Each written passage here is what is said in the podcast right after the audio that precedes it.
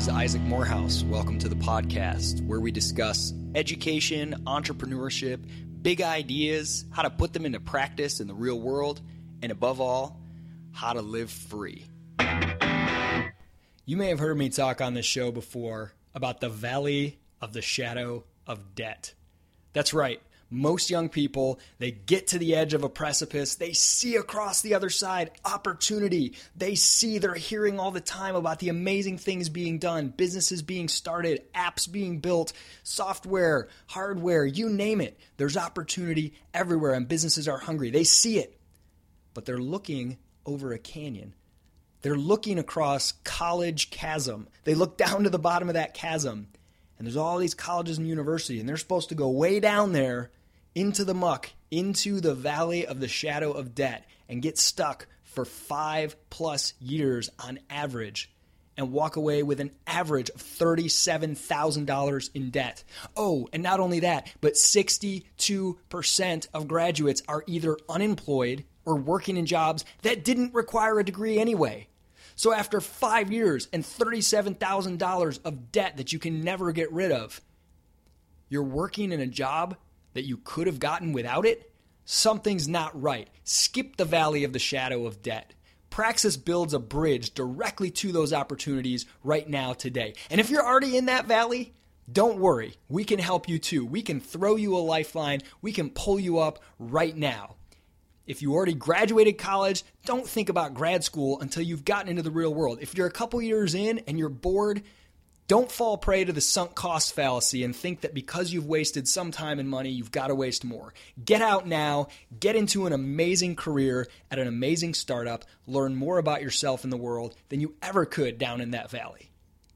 Praxis is the bridge to get you from where you are to a life that you love. Our mission, our why, the reason we exist is to help young people discover and do what makes them come alive. And we can do it better, faster, cheaper than anything else. DiscoverPraxis.com. Check it out today.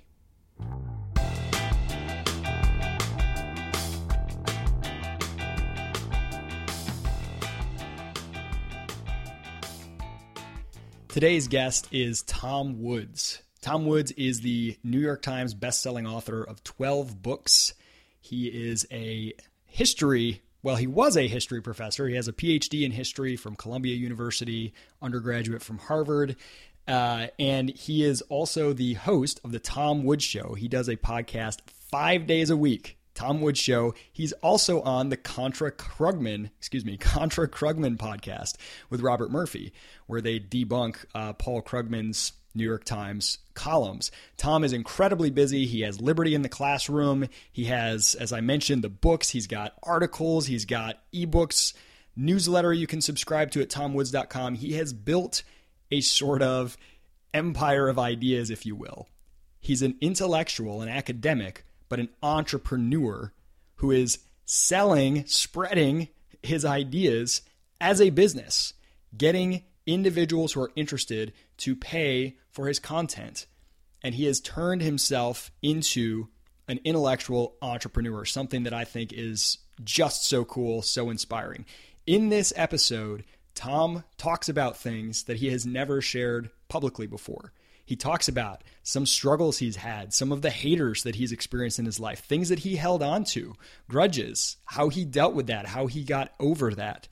He talks about not just his ideas, but the business side of transitioning into being an entrepreneur, of having that pressure. He talks about his struggle with being a workaholic. This is a really great interview. He generously gave me an hour. We actually went over. It was like an hour and 20 minutes. We had some audio problems. We had to disconnect and reconnect a couple times. And Tom generously gave his time. And this was one of those interviews that I absolutely loved doing. It just flowed. Tom was very honest and transparent talking about uh, his life and, and what he's sort of gone through. So I hope you enjoy it. Go to tomwoods.com to check out his stuff. Check out his podcast and iTunes, Stitcher, everywhere. Tom has content all over the web. He's really good at SEO. Uh, so if you Google his name, you will find great stuff. I really hope you enjoy this interview with Tom Woods. Tom Woods, welcome to the podcast. Thanks, Isaac. Let me tell you something. I have not been interviewed by anybody for I don't know, other than Ron Paul, but you know, eh, if he asked you, you know, to to eat dirt, I'd, I'd do it. but uh, basically, for about a year, I, I've been trying to I've been trying to reorient myself after a, a, real, really bad workaholic binge I went on. So I've been saying no to everybody, but I said yes to Isaac Morehouse. I just want you to know that. I am very flattered by that. I, I have always had this fascination with people who do interviews. I always want to interview them. So I'm really glad uh, you said yes and I got the chance. So I want to I want to start at the beginning, the beginning of a day.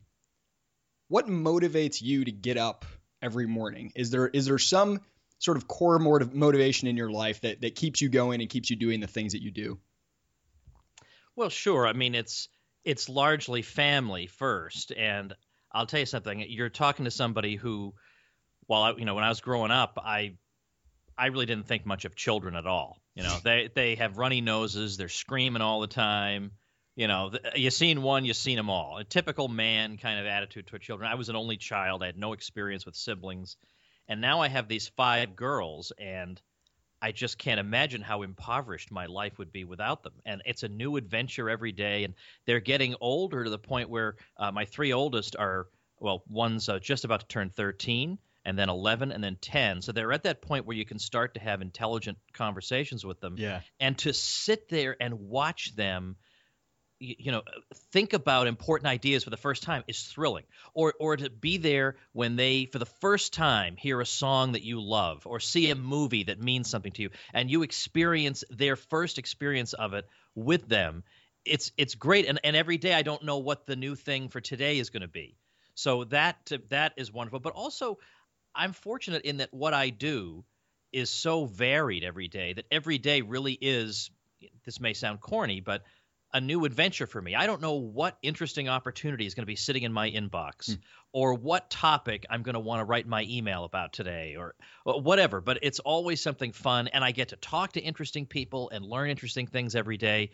And I think by the way about my own father who died actually 20 years ago this year. He was a forklift operator in a food warehouse and there wasn't any air conditioning and it was just an awful awful thing and he worked overtime a lot and that was not a job that he got up and looked forward to. So I don't ever take for granted that I, I wake up happy about my life and happy about what I do every day.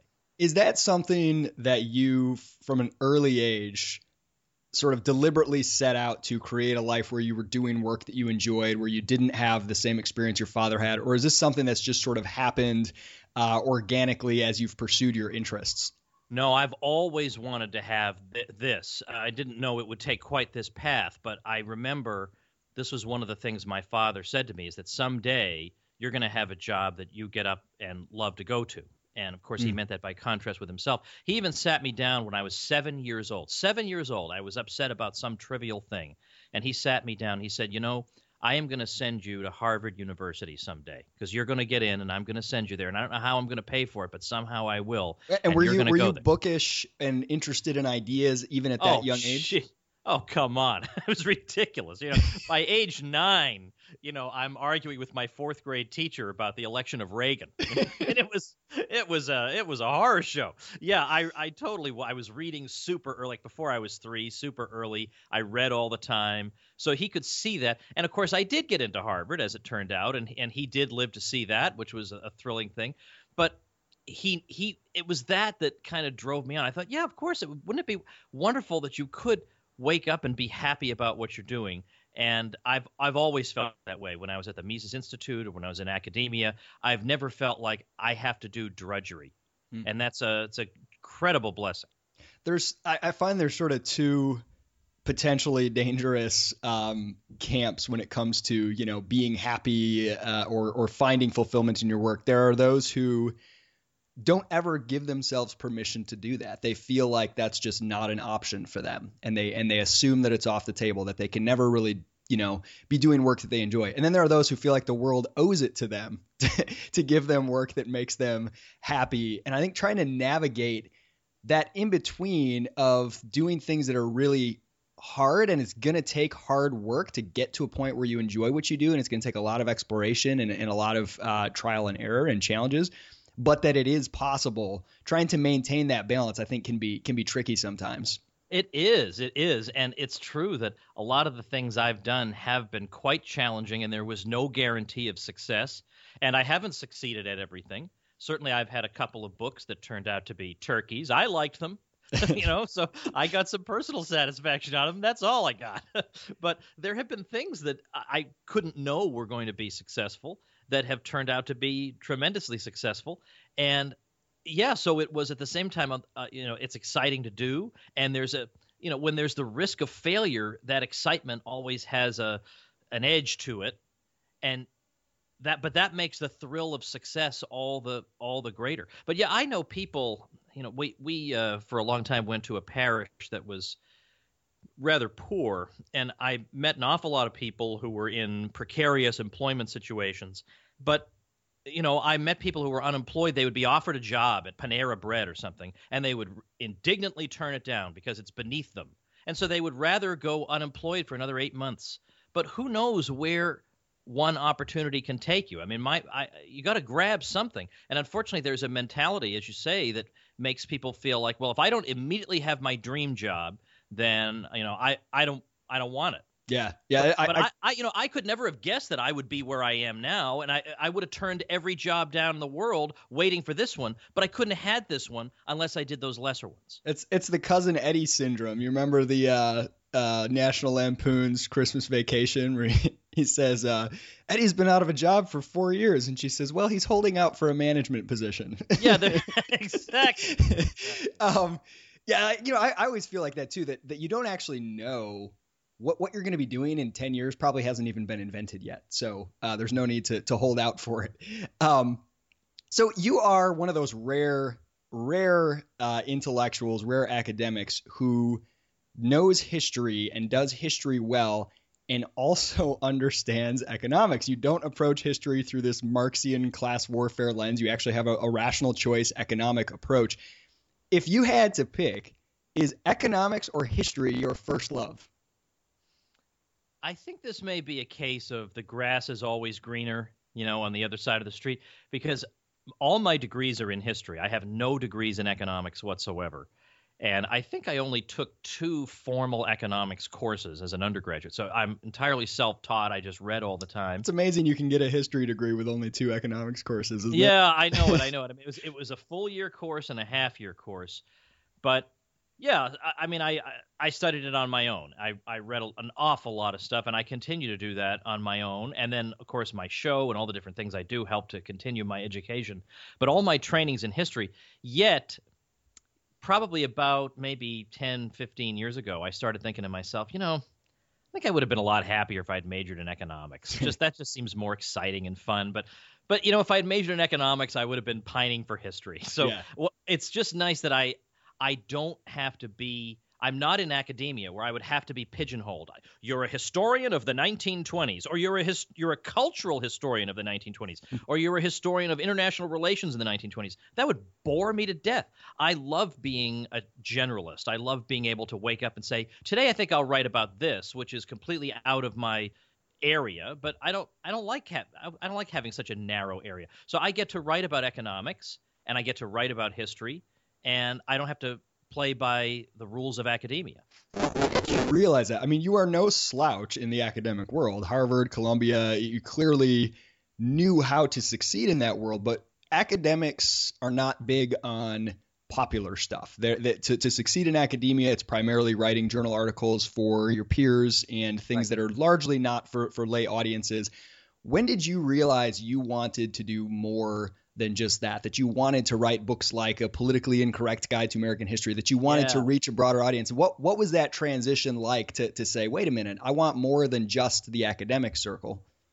And originally I did imagine that I would you know live my academic life according to those rules. And i as i did write journal articles for academic journals and i and i have written books for academic presses. Uh, the church and the market is Rowman and Littlefield which is an academic press.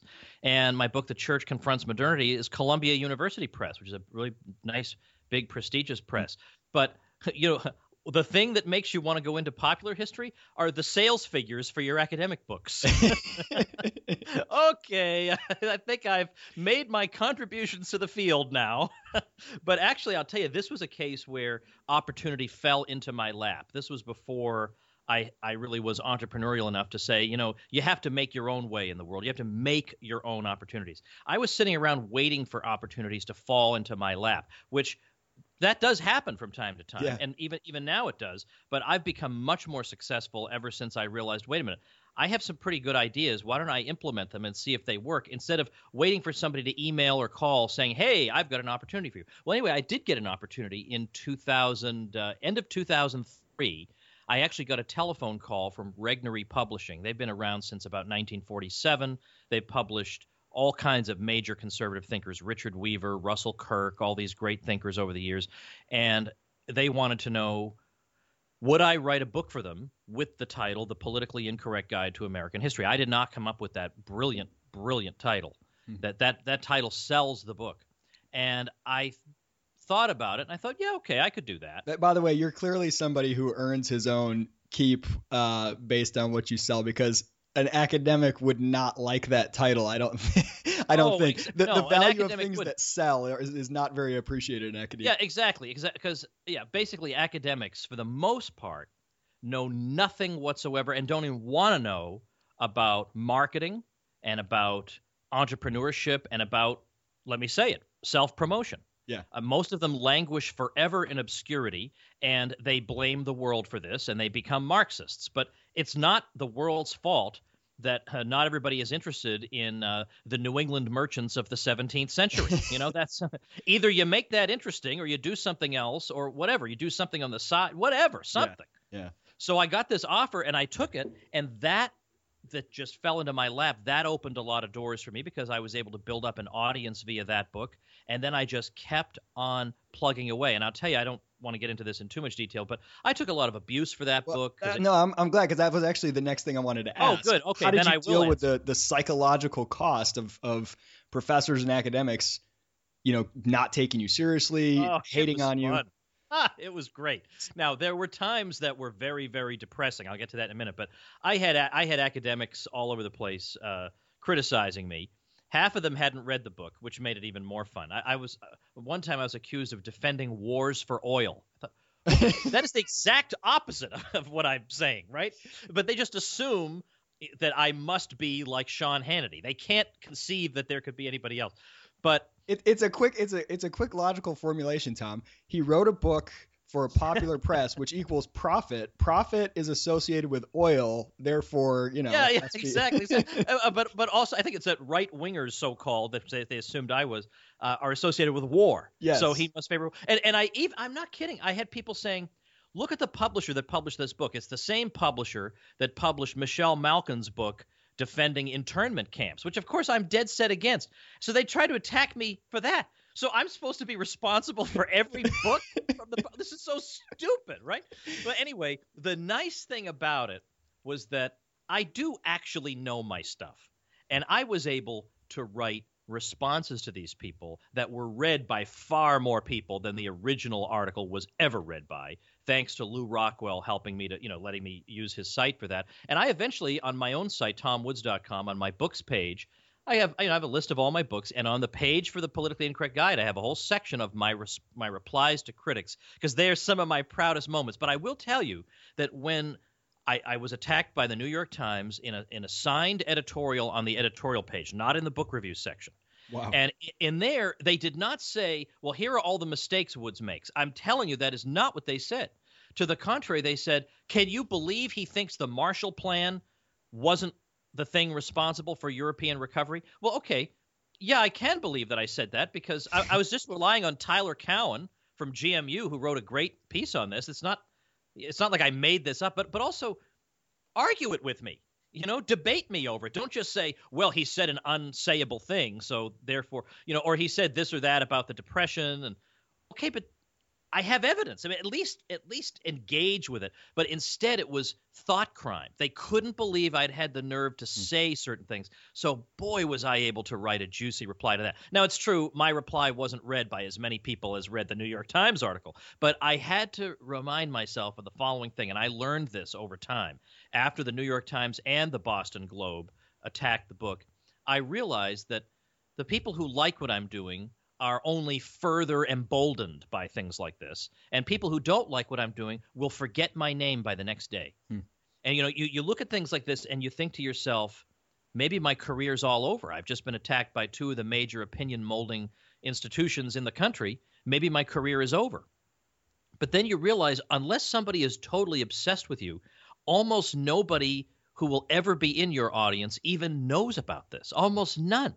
You don't have to worry about. In fact, I know somebody who, when Keith Olbermann used to be on MSNBC, he had a segment called "The Worst Person in the World." Do you remember that segment? The worst no. person in the world. I try. I try to avoid uh, yeah, okay. news shows, well, too, news shows that make me grumpy. but of course, but of course, the worst person in the world, you know, is like half my friends are the worst person. in the world. I never got that honor. But one of my friends was named the worst person in the world for something totally stupid, totally defensible. And he called me and said, "Well, you're the expert at being abused. What does this mean for me?" I said, it means you just won the Pulitzer Prize. This is only going to elevate you in the minds of the people you're going for. And people who don't like you won't even be able to spell your name the next day. So I hate to repeat such a hackneyed uh, slogan, but it really is true. There's no, you know, you know, uh, all publicity is good publicity. There's yeah. no bad publicity. I, I, don't think that's entirely true because if they said I belong to the Ku Klux Klan or something, that would be bad publicity. But but short of that, uh, I, I mean, think about you can think about anybody. Like there are a lot of people who are big fans of Ron Paul, and Ron Paul will get abused here or there, and almost never do they say, "Oh, yep, boy, I never thought about that about Ron Paul." They think, "Ah, typical mainstream media. Of course, they're not going to like Ron Paul," and that's just what happens. And and you and you get out, you, you come out bruised, but you come out the other side okay. And basically, I did what Pat Buchanan, who's been through the wringer, has done he doesn't really spend a lot of time responding to critics. What he spends his time doing is writing best-selling books. Mm. So I just kept doing that. I just kept cranking out the books, and I just kept having success after success. And it got to the point. I'll just say this: there were even some people in the libertarian world. I will not mention their names, who tiptoed away from me in the days in the weeks following the book's release because well i can't have my think tank associated with this subversive guy but I thought our whole movement was subversive, you know. But we we can't have this.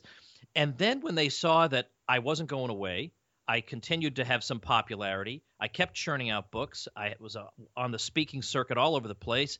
I had a huge number of YouTube views and whatever. All of a sudden, and and you know, Ron Paul's inviting me to speak everywhere, and I got you know, it's just my profile kept going up. All of a sudden, they wanted me back and they weren't scrubbing my names from their websites and they were inviting me to be on their shows. And i just thought isaac let bygones be bygones. I'm not going to dance victory you know i have a, a, victory jig at their expense. Uh, i'm glad that they want to be my friend now but what really matters to me were the people who stuck by me during the darkest times when i really felt like it was all over. Do you, do you ever use that as motivation. My my wife never understands this. I don't know if it's a male female thing, but the chip on your shoulder. You know, great athletes will do this. They'll they'll remember the coach from junior high that told them they wouldn't be good. They'll remember their whole career and use that as motivation. D- do you ever, you know, without without letting yourself get bitter and be angry, use that as motivation and kind of, um, you know, okay, these people are are saying my work is crap or that I'm, you know, whatever. I've I've I'm I'm disrepute, you know, I'm not respectable anymore, whatever. Does that ever help fuel you? Okay, uh, that's you've actually hit on a really interesting sore spot. I'll, I'm going to answer in two parts. The first part is it gives me extra satisfaction when something is successful, but it's not the initial motivation. So I'll, I'll be honest with you. There is a part of me that's still a scared little boy, an insecure little boy who was the nerdy kid whom people didn't like because he was the nerdy kid and he did his best to fit in and just didn't. And there's still a part of that in me.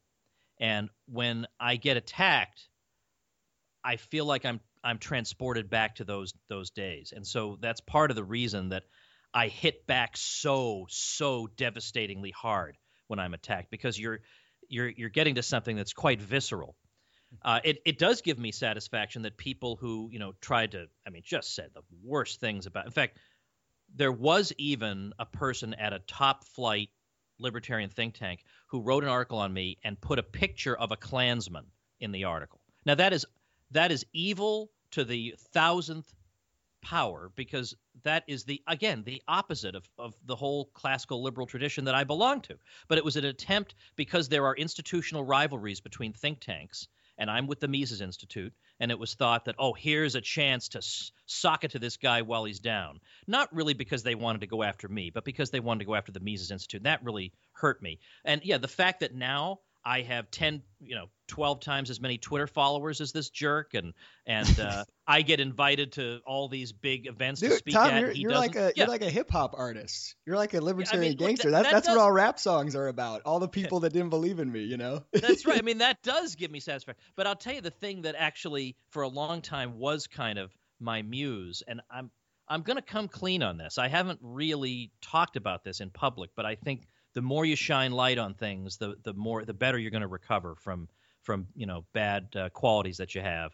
And I will say that one thing that for a long time just haunted me, just haunted me, was the experience I had in junior high school. High school was pretty good because by high school I figured out that if I was funny, people could overlook the dorkiness. Hmm. You know, that's okay. Like he's so darn funny that it's all right that he's the captain of the math team. We can we can let that one go. You know, uh, for some reason in junior high I didn't fit in with these kids at all.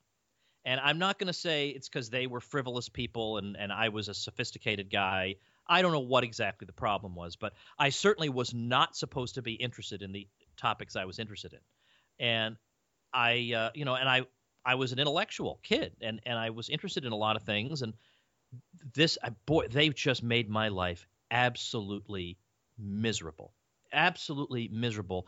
And I never forgot that. I hung on to that. I kept that anger with me for probably, probably up till just a couple of years ago. And every time I would have a success, I would feel like uh, I'm not going to say any bad words on your show, Isaac, but I would think, you know, you darn jokers. I'll, I'll, I'll censor myself. What do you think of me now? And I, you know, again, I know I sound like I'm a nine year old kid, but I had, I was so bitter and angry about what they did to me. And the thing that got me over that was uh, I went to my 25 year high school reunion at the end of last year. Now I've gone to all the reunions because again, high school was great, but still there were people in high school who were they were the ones who tormented me in junior high. And I thought, you know, I've just got to slay these demons. So I spent the night mostly not talking to people I knew really well because I can see them anytime. But I, I sought out people who were in different groups from me. And the groups never interacted with each other because I, I, I can't be in their group. They, they do these things and I do other things. And I just went out of my way to introduce myself, talk to them. And I, and I discovered these are all great people. I love talking to them. Mm-hmm. And I went out of my way. There was one guy there who was the worst to me, the worst. And he had he'd had a daughter who had had cancer and she'd been in the hospital for a year. And I've got five girls and that would just tear me up. And the first thing I did when I walked in there was I sought him out and I said, I heard about your daughter, and that's just terrible. Nobody should have to go through that. We ended up having a great conversation to the point where after the reunion was over, uh, he and I and a few others went out for drinks. And and ever since then, I've been at peace with the whole situation. Hmm. So I got over that. But but that was an ext- now that was a motivation that really did get a lot of achievement out of me, but it poisoned me very, very badly. So I, although I have heard the slogan "hatred is my muse," I can't say that that's good advice. Yeah, yeah. It, it- I kind of, uh, I kind of feel like finding a way to deal with the actual hatred for over over real things or real people that have offended you, to not let it poison you, and then for the motivation, try to manufacture like grand narratives or arcs, like sort of t- turn your life into to a mythical uh, battle to to get that motivation. I don't know. Sometimes those are the the kind of uh, mind games that help me maintain but the the anger motivation without it sort of being real and directed at real people or in a way that that I think will be damaging long term. Exactly, and and I will say that I, these days my main motivation is to try to help people break through the artificial limitations on debate that exist, where they feel like I've got to be either Hillary Clinton or Mitt Romney or Donald Trump or something, and those are the only choices.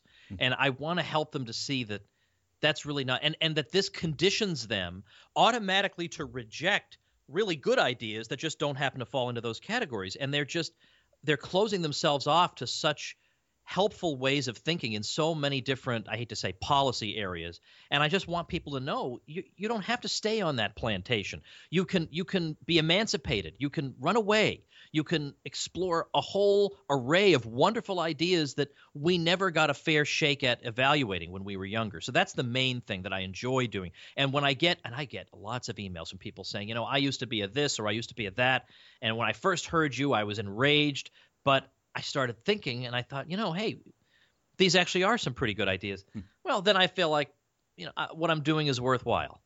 So I want to ask you about uh, not just debate, but public speaking in general. So I saw you speak for the first time. I saw you speak. It was, I think it was 2009. And I don't think I had read any of your books either at that point. Maybe I had read the Politically Incorrect Guide. I can't remember. But I was blown away. I mean, I've seen a lot of speakers and I sort of I'm very I'm very objective because I do a lot of speaking myself and so I've kind of in some ways it when you do a lot of speaking and you're trying to always learn the art, it kind of makes it harder to enjoy talks because you're always sort of analyzing the the art of the speaker and, and assessing it, seeing if you can pick up tips. And it's you're not you're not sort of just an audience member who's moved by it. I imagine it's like a filmmaker going to a movie. It's probably harder to just enter in and be moved by it. So typically I'm kind of just objectively assessing. You gave just an absolutely compelling, engaging talk. I mean, truly, Tom, you're one of the best, probably the best public speaker I've ever seen in person. Just the ability to engage the audience. You had a, a you had some some fire, uh, s- some rage, but a lot of humor, um, transparency. Clearly, it seemed very clear to me that this was not only natural, and it wasn't only because you know your content really well it was also something that you have very mindfully cultivated. It seemed like public speaking to you was an art form.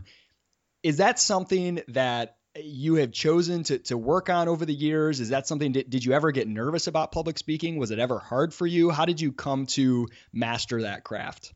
Oh, that's really a great question because I love talking about it. Well, as a public speaker, why wouldn't I, I suppose? I have been doing public speaking, I guess, now for probably 20 years. Now, it doesn't mean that in the early years I was doing a whole lot of it, but in terms of being in front of an audience, uh, I had done it uh, by that point. And I've spoken to audiences of really all sizes. I was at Ron Paul's Rally for the Republic, and that was many thousands of people at the Target Center in Minneapolis. That was such an unbelievable thrill. And I'll tell you, I soaked up every moment of that. It was so, so when you're up there on stage, like that just energizes you. Oh, it is unbelievable. Now, of course, you're. It's a little nerve wracking to be backstage thinking, I'm about to speak to probably the largest group I'll ever speak to, and if I do a terrible job, it reflects badly on one of the people I most admire. But go out and do it. but uh, but I but I, I look back on that as maybe my favorite moment of all time because what energy. It, it, turns out that it's easier to speak to larger groups than to smaller groups. And that sounds counterintuitive, but there's more energy with a hmm. larger group. And secondly, if you tell jokes, small groups hesitate to laugh hmm. because you know it's a it's kind of like the same reason that if you're in a restaurant where they're not playing music in the background if you've ever been in such a restaurant, you notice that just instinctively you start to whisper because you feel weird. There's no noise in here. I better talk like this. And it's the same way with p- small group of people in a room. Whereas the more people you have, the more likely there is to be somebody with a big guffaw who then gets everybody else going. And you get much bigger laughs again because of the energy so I, I if I look in, and there are 20 people in a, in a room, I think, oh no, this is going to be like pulling teeth. And I can still do a decent job, but I like the, the big, big crowds. Well, I, I would say I have not ever, like my typing, I would compare it to my typing. I never learned how to type formally. I, I only knew there was a formal way how to type long after I had just started doing really fast hunt and peck, which is yeah, how that, I type. That's what that's what I do. I still hunt and peck, but yeah, my, exactly. my speed yeah. and accuracy are enough that it's never been worth it to learn. To never type. been worth it, and and I and to retrain my brain. I just don't think it would it would take. So I know I'm not as efficient as I could be, but that's the way it is. Well, same thing with public speaking. I never sat down. I mean, after I started doing it, I realized, wow, there were whole books and courses on this, but I don't want to take them because so far it's worked for me. And one thing that may have helped is that I used to do a lot of community theater.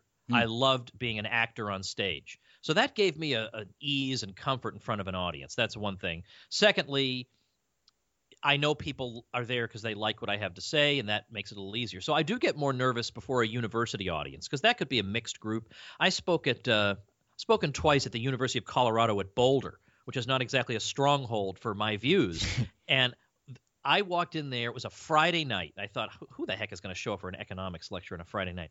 The room, it was 250 seat place. It was that was there was not one seat available, and there were people standing in the aisles. Hmm. So I, okay, and so they've come to lynch me or something. I, I thought for sure that's what's going on.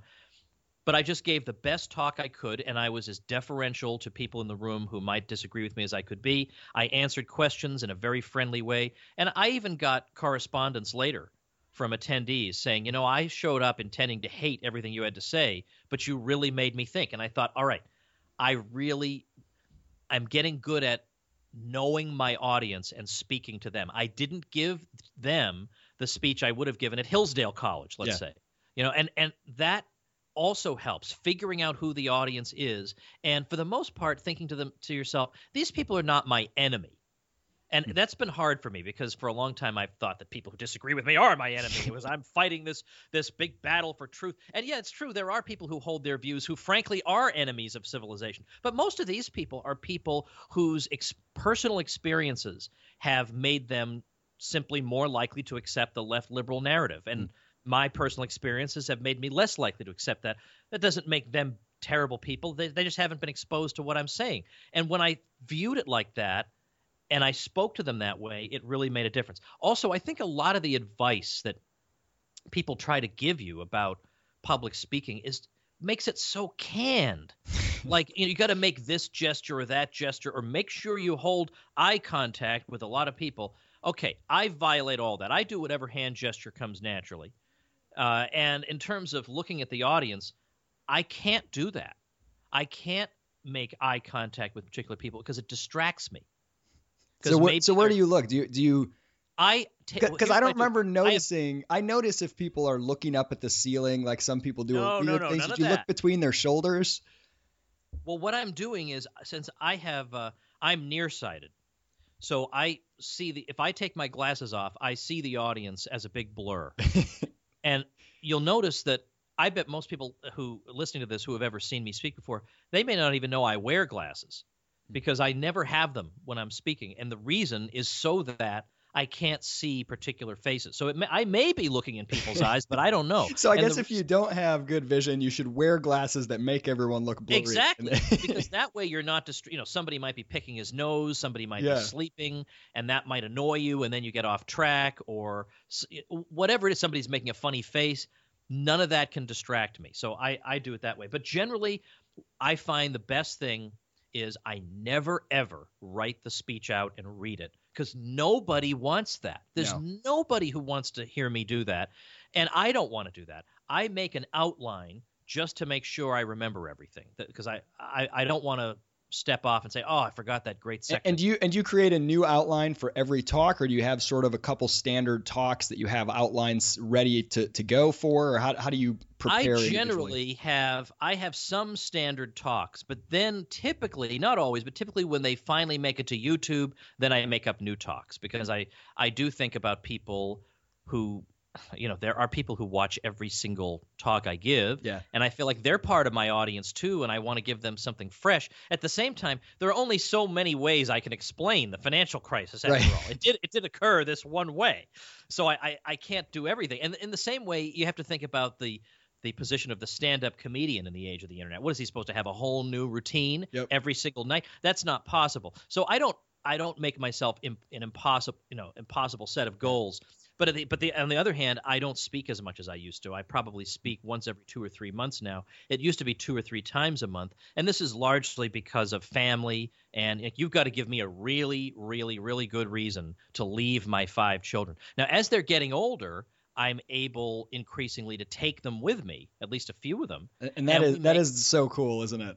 I've yeah, yeah we make a times. family trip out of it. Like, in fact, I even took a few of them to Seattle with me for an event uh, a couple of weeks ago, and we made a trip out. So we we went to the Space Needle, we ate in the restaurant there, and we we rode on the monorail, and we did all kinds of fun things while we were there. And they left thinking Seattle was a wonderful place, and even though this wasn't really a family trip, they all agreed it was fun and they enjoyed it, and hmm. so you know, pretty good. So so if you could give one TED talk, you know, one of these fifteen minute sort of talks, and that was the last talk you're ever going to give, what would the title be?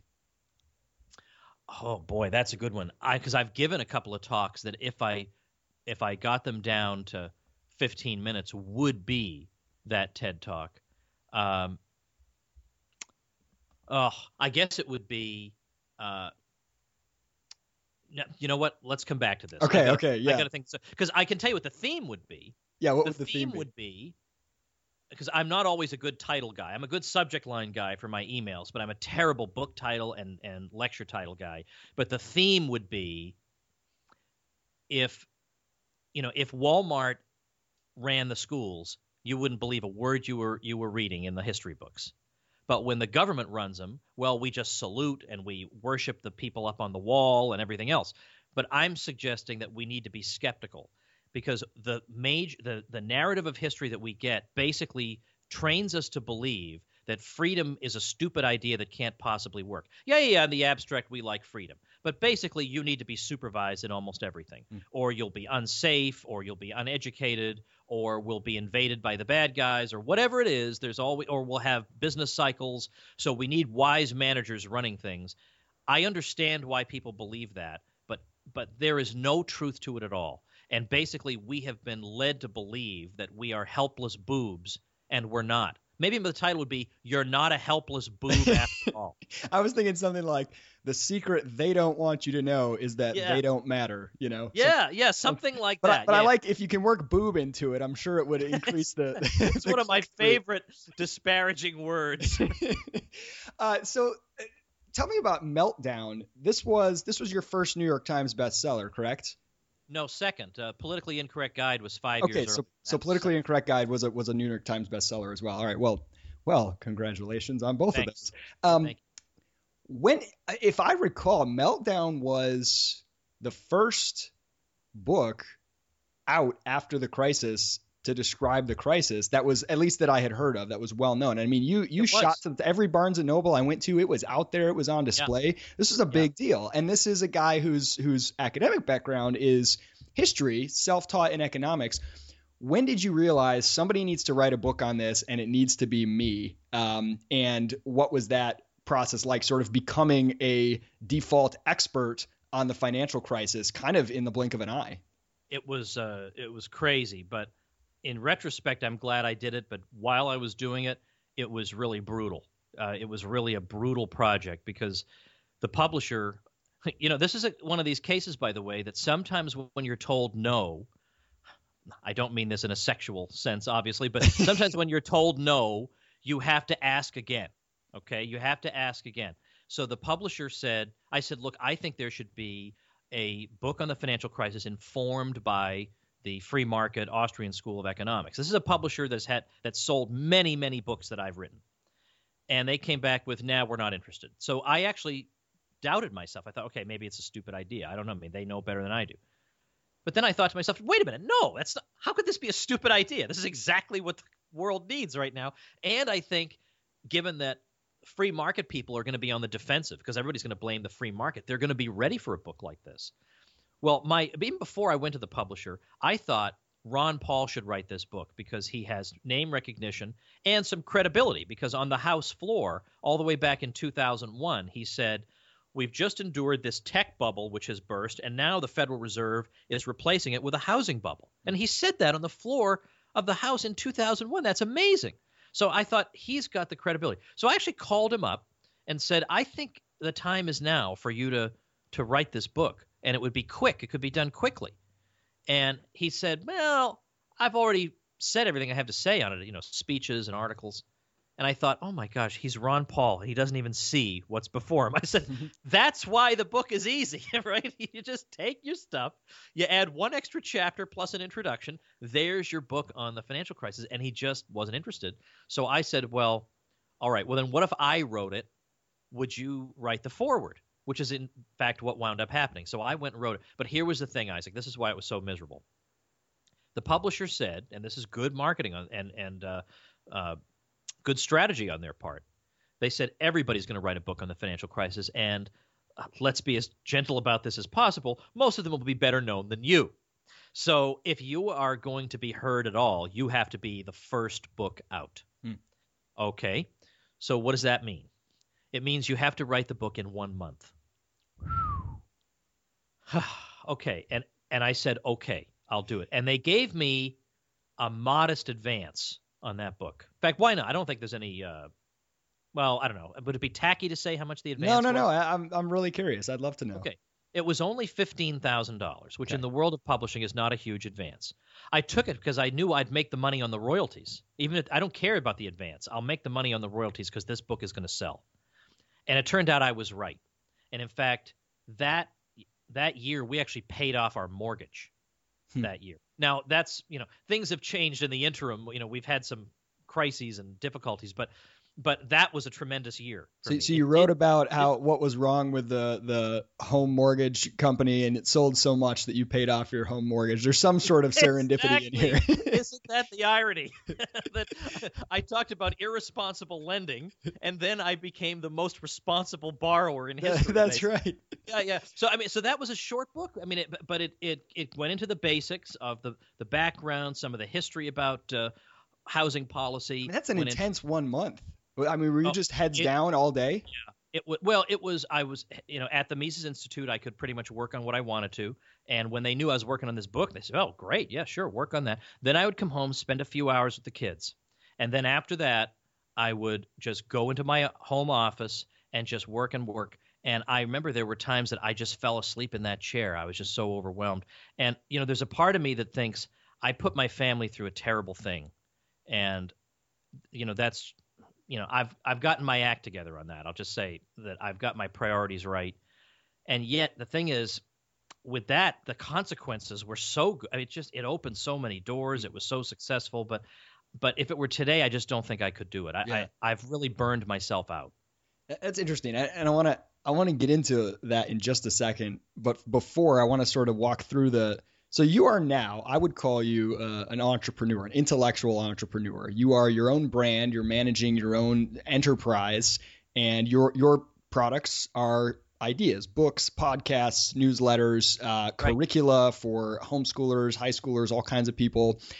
So so you're an entrepreneur but that was kind of a was this a gradual transition where first you were an academic and then you were working at um, the Mises Institute, which is a, a, think tank or an academic sort of institution outside of academia, doing talks, writing books on the side, and eventually you sort of just went all in, or was there a big decisive moment where you realized I want to go out there and be completely independent of any institution and just build my own thing? What was it? What was that transition like to to being an entrepreneur?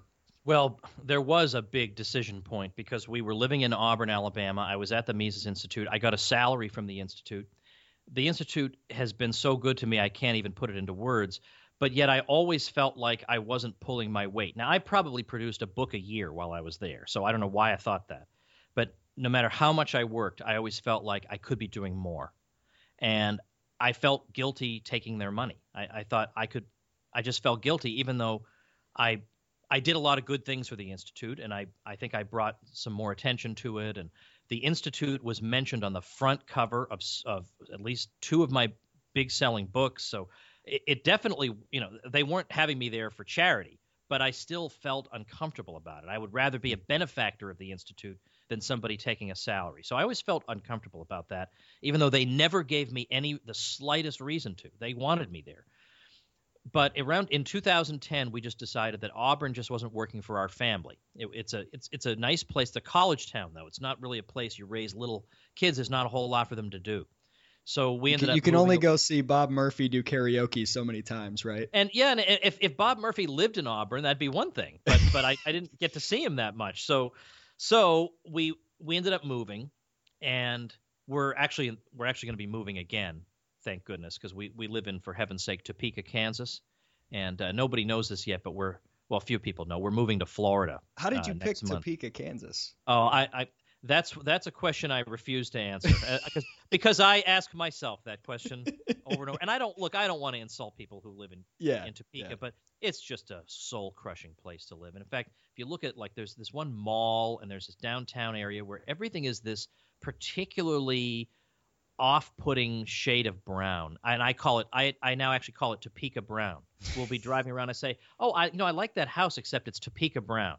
You know it's it's it's, it's just depressing being here. Well anyway when i got here you know i wasn't working i didn't collect a salary anymore.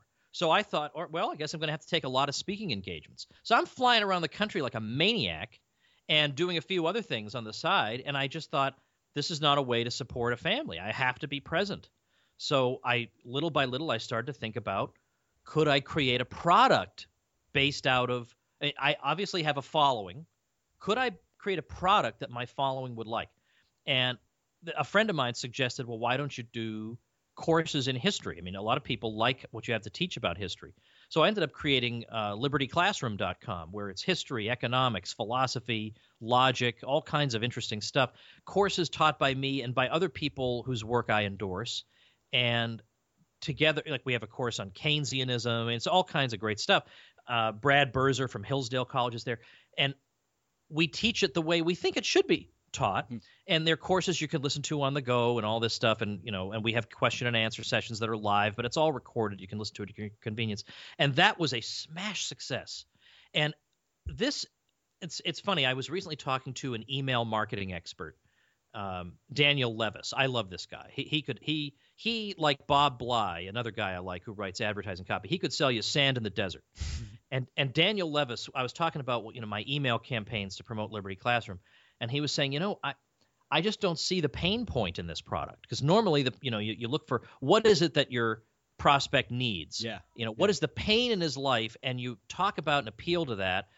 But what is the pain here? Well, I don't know as much history as I'd like. That's not much of a pain point. Or Yeah. I, I keep getting beaten in debates by you don't left have the, liberals. the to- sort of felt need that you right, expect. exactly. I mean, uh, to me, it is a huge point that I can't beat left liberals in a debate, but not everybody will feel that way. And I said to him, "Yeah, I know. I know it feels like this project shouldn't work, but I got the numbers here, and it it works like Well, crazy." well, what do you attribute? I mean, you you have a massive email list, you have a massive social media following, you're, you're getting downloads on your podcast. To what do you attribute the success of this? Well, I think I'm good at it. I So think you would say the, the content is really the because yeah, if I if I weren't if I weren't good at it, people wouldn't be following me for this long. Yeah. And I'm not saying that to sound like a jerk, but I think it would be silly for me to say, well, it has nothing to do with Yeah. the quality of I my just product. figured out this secret formula for marketing, and my because I don't is want to trick. I don't want people to be tricked into thinking that there's some button you can press. It's like when people ask Ron Paul, "How'd you raise all this money?" Because I want to raise it. Well, you have to hold these views and stick to them. And they walked away dejected. well, where was my trick? There isn't a trick. But I mean, at the same time, you do get to a point where you realize there are, although there isn't some magic trick to go from zero to seventy-five thousand Facebook people, you know, overnight. There are things you can do. And one thing I try to do is to be synergistic between my different projects. So I released a book a couple years ago, uh, the first book I've ever self published called Real Dissent. And what I did with that book was I took one section of that book and I included transcripts of my best episode or episodes that I liked. And so the book promotes the podcast, but then the podcast promotes the book, and then my newsletter promotes the book, and then it- the book then promotes my Liberty Classroom, and then I promote the book through my Liberty Classroom mailing list. You know, when when you get a snowball effect running like this, the results can be pretty good. And and and and and the thing is, even though I've had the Mises Institute's help, and obviously Ron Paul has been wonderful to me, I haven't had the the help of the big uh, multi hundred million dollar libertarian foundations. I I don't get any money or recognition from them. They act as if I don't even exist, and that's fine with me. There's a you're, fashion- you're probably better for it. I mean, it's it's Yeah. taught you to if you rely on your own way. consumers, then you please then you're better at pleasing your consumers because you figure out what they Exactly. value.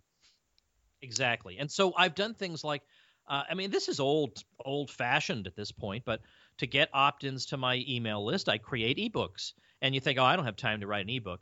Well, what I do is I take, I do transcripts of all my episodes anyway. I don't do them, I, I outsource that, but I find a common theme.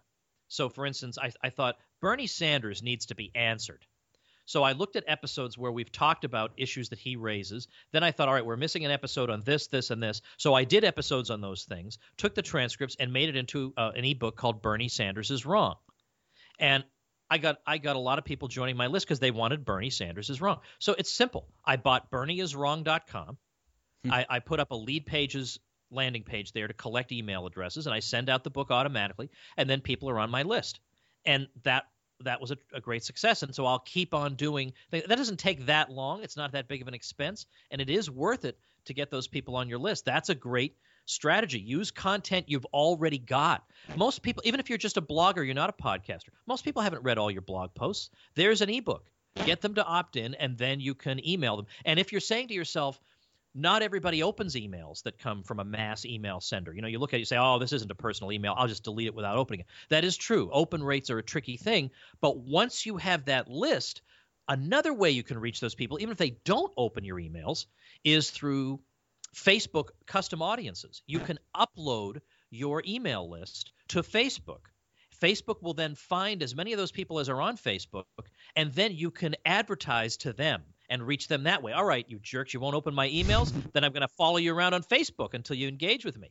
It's amazing how many people who are really passionate about ideas, maybe they're already professors or academics, or maybe they're aspiring to, they have this patronage mindset that, well, if only some rich person or some university would just pay me to produce things, then I could finally produce things. And it's it's so sad the, the opportunity we have today that so few people are aware of, especially those who are sort of on the ideas side of the spectrum, academics and whatnot. I agree completely. I know some academics who I think ought to be much, much better known than they are. And I think their attitude was my old attitude, which is, oh well, you know, I guess that's the card. Those are the cards I've been dealt. But that's not the case because you have to make. It's not like I there was some automatic thing like I'm a robot and I just know that well I got to produce ebooks to build up an email list to market my products. I learned that. You know, I went out, I read I read books, I followed people in marketing who are better at it than I am, which is most of them. And I I realized I was humble enough to say this is so- a part of life that I don't know anything about. But now I've gotten to a point where I've gotten kind of good at it. And and with my email list, we have this move coming up and you know moving is terrible. But I am still writing to my email list fairly regularly and I I've learned from people about you know how to do that effectively, how to write to your email list effectively. And I was not doing it effectively before. I was not. But I and, and the thing is when I discover something about entrepreneurship or marketing, I want to share it with my audience. And some of my audience couldn't care less about that stuff. That's fine. So I make them into bonus episodes of the show so that, these people can't complain. Look, you're already getting your five episodes a week. If I throw out a sixth one that like, that's okay. But to me, I feel like capitalism ain't just something that we say, hey, it works really well and it efficiently delivers the goods. I want to be part of capitalism. You know, I and and capitalism means marketing, advertising, sales, leads. You know, that's that's the the warp and woof of capitalism, if I may put it that way. And I love it. I love every part of it. And I, what I've learned about uh, e- email marketing is that the biggest mistake people make is thinking they should only email once a week or once every two weeks, or heaven forbid, people will unsubscribe. If they unsubscribe, let them go. What you're trying to find are your diehard fans who are going to read what you produce. So I don't care that people unsubscribe from my list. More people subscribe every day than unsubscribe. So go ahead. If my list is not for you, that's fine. But I produce good content in that list uh, every day. And yet, almost every day, I'm pitching something. Almost every day. But it's at the end. And meanwhile, there's been great, great content leading up to this. And then at the end, I'll say, now look, this is the sort of thing you'd already know if you were a member of Liberty Classroom. Okay, nobody minds that, or anybody who minds that is not worth your time. that you, gee, I have a product to sell so I can support my children. You know, uh, throw me in jail, right? Yeah. But what I do is I actually send out an email every single weekday, and you will get the marketing gurus out there telling you, boy, don't you listen to Woods. Okay, well, if they want to go and say, don't listen to Woods, that's fine. Meanwhile, I'll be happily depositing my checks in the bank that I'm getting from all the emails that I send. So they're wrong. Those people are wrong. If you know how to do it the right way, email marketing can be very, very, you can be very successful the more you email. I know a guy, this is no joke, Michael Cheney. I'll even tell you his name. No relation to Dick, of course. Michael Cheney emails the, the his shotgun approach to, to email. Yeah, marketing. exactly. The shotgun, yeah, the uh, uh, the peppering approach, we'll say. He he emails his list four times a day, four times a day. Every expert in the world would tell you not to do that. You know how much he earns? Forty grand a month. Hmm. 40 grand. You're going to tell him he's doing email marketing wrong. So I actually I did an episode of my show where I brought Ben Settle on. Ben Settle is one of these people I love because he he ostentatiously does the opposite of what the gurus say to do, Mhm. and he does tremendously well. And I've learned from him. So I have fun with these kinds of topic too on the show. Um, and you know, and I've got a whole bunch of other ideas that I want to do on the show as well that I do as bonus episodes. Or I'll do. By the way, I, occasionally I do an episode on music. Not everybody who listens to my show shares my musical. Oh, that was that's one of my quick hit questions I was going to get to about your music. Good, good. That Yeah, yeah, yeah. Well, I make I'm going to be making those into bonus episodes so that again, people get their five libertarian episodes, but I get to have my fun, you know, once every few weeks and, and so on. So anyway, yeah, I, I'm interested in in all of it. But basically, when I realized that I'm on my own, I'm not getting a salary from anybody anymore, and I've got a lot of mouths to feed. I got to figure out how to make this work. Boy, all of a sudden, you want to read every ebook there Yeah. is. You want to learn about how do I do Facebook advertising. Um, and and you know, and thing is, I love going on webinars and just sitting there as an attendee. Um, like Rick Mulready is the expert on Facebook advertising. I've I've learned a bit of it, but he's the real expert. So I went on his webinar and I was basically throwing money at the screen. I I want to learn exactly what his method is, and it's been tremendous. It's the willingness to admit that you don't know everything. And the ability to find out the people who do and separate them out from the shysters who say they know what they're doing, but they're full of it. That, that's one of those things that uh, stuck out right away to me when I started before launching Praxis. I was doing fundraising for a, a libertarian nonprofit organization, and so I was traveling the country, meeting with these really amazing self-made entrepreneurs, business people who were supporting these types of organizations. And from working with a lot of faculty and intellectuals, again, and I'm I'm not saying eh, I want to cast this huge broad blanket, but there's this tendency to want to be right and to make sure you can save face and prove that you're right in the intellectual sphere when it comes to publishing your papers and things like that.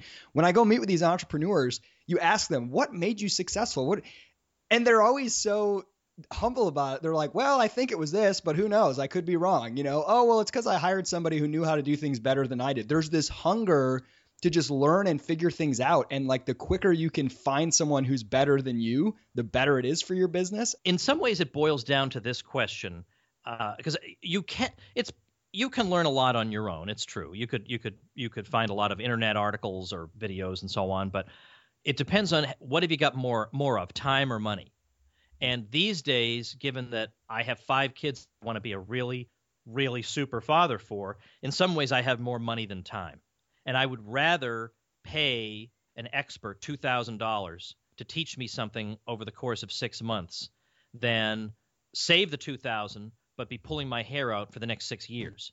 But that's just me. I mean other people may have a different mix of time and money and so on but that's why i have not hesitated to go and hire coaches and get people who know what they're doing. Uh, and you know and there have been times when i've said to my audience i've used this person or my own mother actually um, is being coached by a couple of extremely expert affiliate marketers and she's built up an amazing affiliate site absolutely amazing that if she were on her own it would have taken i'm sure she'd be the first to admit would have taken 10 years to figure out how to do that.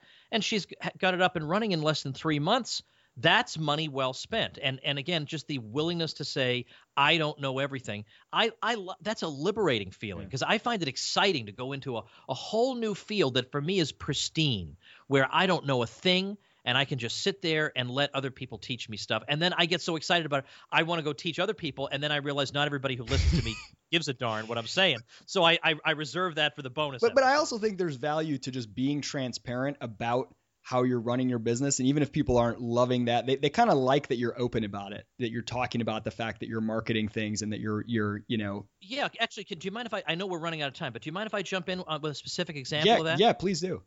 Because I actually had an episode where I took people through and I showed them how I earn money through the Ron Paul Curriculum Affiliate Program. I said, I set, here's the affiliate site that I set up. I bought the domain name ronpaulhomeschool.com which is much better than ronpaulcurriculum.com anyway. So I bought it. And then I put up a single landing page. Now, I paid to have it designed. I, I wrote most of the copy myself, but I paid to have it designed, worth every penny. I earned that back the first day that site went live. And the site offers three free bonuses, but only if you join through my link the bonuses add up to 160 bucks worth of bonus. I mean, they're good and they're bonuses that are relevant to that audience. That's a schooling audience. So I give them Liberty Classroom for free. I give them the politically incorrect guide for free. I give them a course I created just for them, just for joiners through my affiliate link for free. So what I've done is I've taken a, I've, I've created a page. I've made bonuses that are relevant to the product, and then at the end, all the order buttons have my affiliate link in them, and then people contact me and they get the bonuses. Then I promote this through a combination of things through free traffic through you know my own blog or my, my podcast. I promote it through google adwords. I can there's no restriction in that program on bidding on the words ron paul. Hmm. so then i'm going to bid on them. So i bid on ron paul curriculum and i'm the top guy on, on the searches. And my thing says um, $160 of free bonuses this link only in the description. Well everybody's going to click that link and then on Facebook, I can advertise to people who are both interested in Ron Paul and homeschooling. That's crazy. so so I, I went and I just showed people step by step. This is all I did. I, this is exact. You're seeing the entire funnel, the entire series of steps that I followed, and this is how I'm able. I mean, now I killed myself. I mean, I should never have done this. I, I, I, I created 400 videos on history and economics for that uh, for the high school courses for that program. It was it was it really was soul crushing. Well, it really okay, was so, off. Th- so that's actually a good transition into. I want to give you like five quick hit questions uh, at the end. Are you ready for that? Sure. All right. I love lightning rounds. Yeah, yeah. So the first one is on. You've mentioned this a couple times. You tend to have be a workaholic. What's the single most helpful thing you've done to improve your work life balance? Um, I would say it's to open my eyes and, and understand life better, uh, and also stop feeling like I constantly need to be proving something to people. I don't think I have anything that I have to prove to anybody. The only thing I have to prove is to myself, is is is my own decency, and reestablishing the work life balance has gone a, le- a long way toward doing that. What music are you listening to today? I am listening to uh, even though it's about a year old, I'm still I can't get it out of my head. I'm listening to an album by Steven Wilson called Hand Cannot Erase, loosely based on the true story of Joyce Carol Vincent from the UK, who moved to London and then basically disappeared. She died a young, beautiful woman. She died in her maybe around age 30, and nobody noticed that she had died for about two years. Hmm and he wants to know how is it possible that you erase yourself in the midst of the big city? And he concludes that that's actually the best place to erase yourself because if you were in a little town everybody would come check on you. And yet nobody even noticed she was gone. It's haunting but i like i like haunting music. What is your response when people tell you that you should run for office? I have too many negatives that would be thrown at me forever. And it just would be an awful thing to endure. If if I thought some good would come out of it, I would say maybe it would be worth doing. I just don't think I think people are too optimistic about the results. They want me to see they want to see me in the debates, but there's more to a campaign than debates. And also, I have five little kids and I wouldn't be able to see them basically. And when I did see them, I would probably since I'm I'm human, I'd probably be irritable and not myself and my first responsibility is to them. I'd be glad to help anybody who thought I'd be helpful, but that's that I'm already doing everything I can do right now. What's something that's well outside of your field that you love that not many people know that you love or are interested in? I think some people do know that I'm interested in it because I, I, I do talk about it, but it, it's I, I I thoroughly enjoy playing chess, hmm. and I even like to play competitively. But the, but I I basically up until a few months ago I hadn't played competitively in 15 years because I was such a workaholic I would not allow myself even the innocent pleasure of that. And now I'm allowing myself that again because I want to enjoy my life basically. Who is your ideal podcast guest? Michael Malice. I knew I knew you were going to say that. You... In fact, I'm about to interview him right after you and I get finished talking. Oh, I love it. He is he is great fun. I've had him on this show as well. He's he's just because I never know what he's going to yes, say. Absolutely, he challenges me, but then at the same time, as a human being, what I love is the great combination. Is not only is he a good guest, but he's a great human being. Like I I had a you know I went through a really tough time this year that I'm just coming out of, and I could I called him up on the and I'm sort of again because of my insecurities, I feel like I can't share my problems with anybody because I'm the guy I'm the perfect guy who has no problems. Yeah, right. But but you know I help other people solve their problems, but I don't ever have any. and and I and I and and he said, you know, I think we should talk, and we ended up talking for like two hours. And if I hadn't been so tired, I was going to tweet out. There is no problem in this world so large that it can't be solved by a two-hour conversation with Michael Malice. so I truly cherish that. He would he would have loved that too. Yeah, he would have. That's right. Uh, when do you think you'll run out of gas? I'm starting to replenish now. Uh, once we get settled in the new place and we're living in a happier place, I think I'll actually have more than ever. But I feel I love what I'm doing. I think it's exciting. It's fun. I learn something every single day from all these wonderful people I get to talk to. So I think I'm going to be doing this until I think I'll run out of gas when I'm six feet under. All right. You have been incredibly generous with your time. I'm going to ask you a final question to, to leave our listeners with something um, that they can chew on or something that they can can implement. What advice would you give for people who are becoming aware of all of the problems, you know, in politics, culture, all the things that are threats to freedom. We're, we're in a in a world that in, in many ways is unfree um, and freedom is is always under threat. How do you how do you advise people to find personal happiness, to find personal freedom in their life, to to carve out a space to live free in an unfree world, so to speak? Well, you know, I talked to T.K. Coleman not too long ago mm-hmm. on episode six six six, as it turned out, and, and uh, you know, and what we were talking about there is and this by the way this shows why there's a connection in themes on my show where i do once in a while talk about entrepreneurship and and figuring out what your you know how, what what piece of the puzzle of the world you are and fitting yourself in there and they fit together because a lot of times we we do feel despair about everything that's wrong and there isn't I can't really influence the US Senate. I mean there are some things that are way too big for really any of us to do anything about.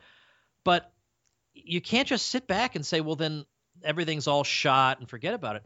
You have a tremendous scope in your own life for creativity and to do all kinds of interesting things that even right now you can't conceive of. But there are ways to sit down. I'm going to be launching a new site. I keep saying this, but I keep having life challenges come up, and now I'm hmm. moving. So, sometime this summer, I'm going to be launching a new site dedicated to helping people do this, to figure out what is your area. You know, what is the thing that gives you satisfaction and can put food on your hmm. table. And if, once you figure it out, how do you create something out of it? And how do you let people know about it? And what are the steps? I'm interested in that because I've been able to do that and I've had a lot of success with it. And I really do want to show people. You know, I don't have a coaching program that's $2,000. This will just be a free site. But I would say politics is not everything. It really isn't. Hmm. And most of what happens in the world happens very much in spite of politics. The the you know it's true that th- there's a lot of regulation that's out there, but the person producing the food you eat and the person producing the computer you're using and all these things, these are just people looking to advance themselves in the nexus of market exchange. And the, the, the free market is incredibly resilient. It comes no matter what you throw at it. If you give it just a tiny little crack, it turns that into a wide open door. And you've got to let these jerks get you down and and realize that there's so many beautiful things in the world, so many beautiful things that you can still enjoy, even though there's so many horrors going on. And the first thing is figuring out what am I here for? What can I do that brings me satisfaction? There are ways and tools to help you brainstorm that. And that's why I'm so interested in that these days. I feel like the non aggression principle, I got that. I, I've pretty much mastered that. I've said everything there is to say about it. But now the okay, so the state is making life difficult. What can I as an individual do? That's kind of the area that gets gets me most interested these days. And I'm sure you can find many, many inspiring and informative uh, items, books, articles, podcast episodes on this and so many other topics at tomwoods.com. Go check it out. Subscribe to the newsletter. Let Tom sell you stuff. Tom, Tom, thank you so much for taking the time. Isaac, my pleasure.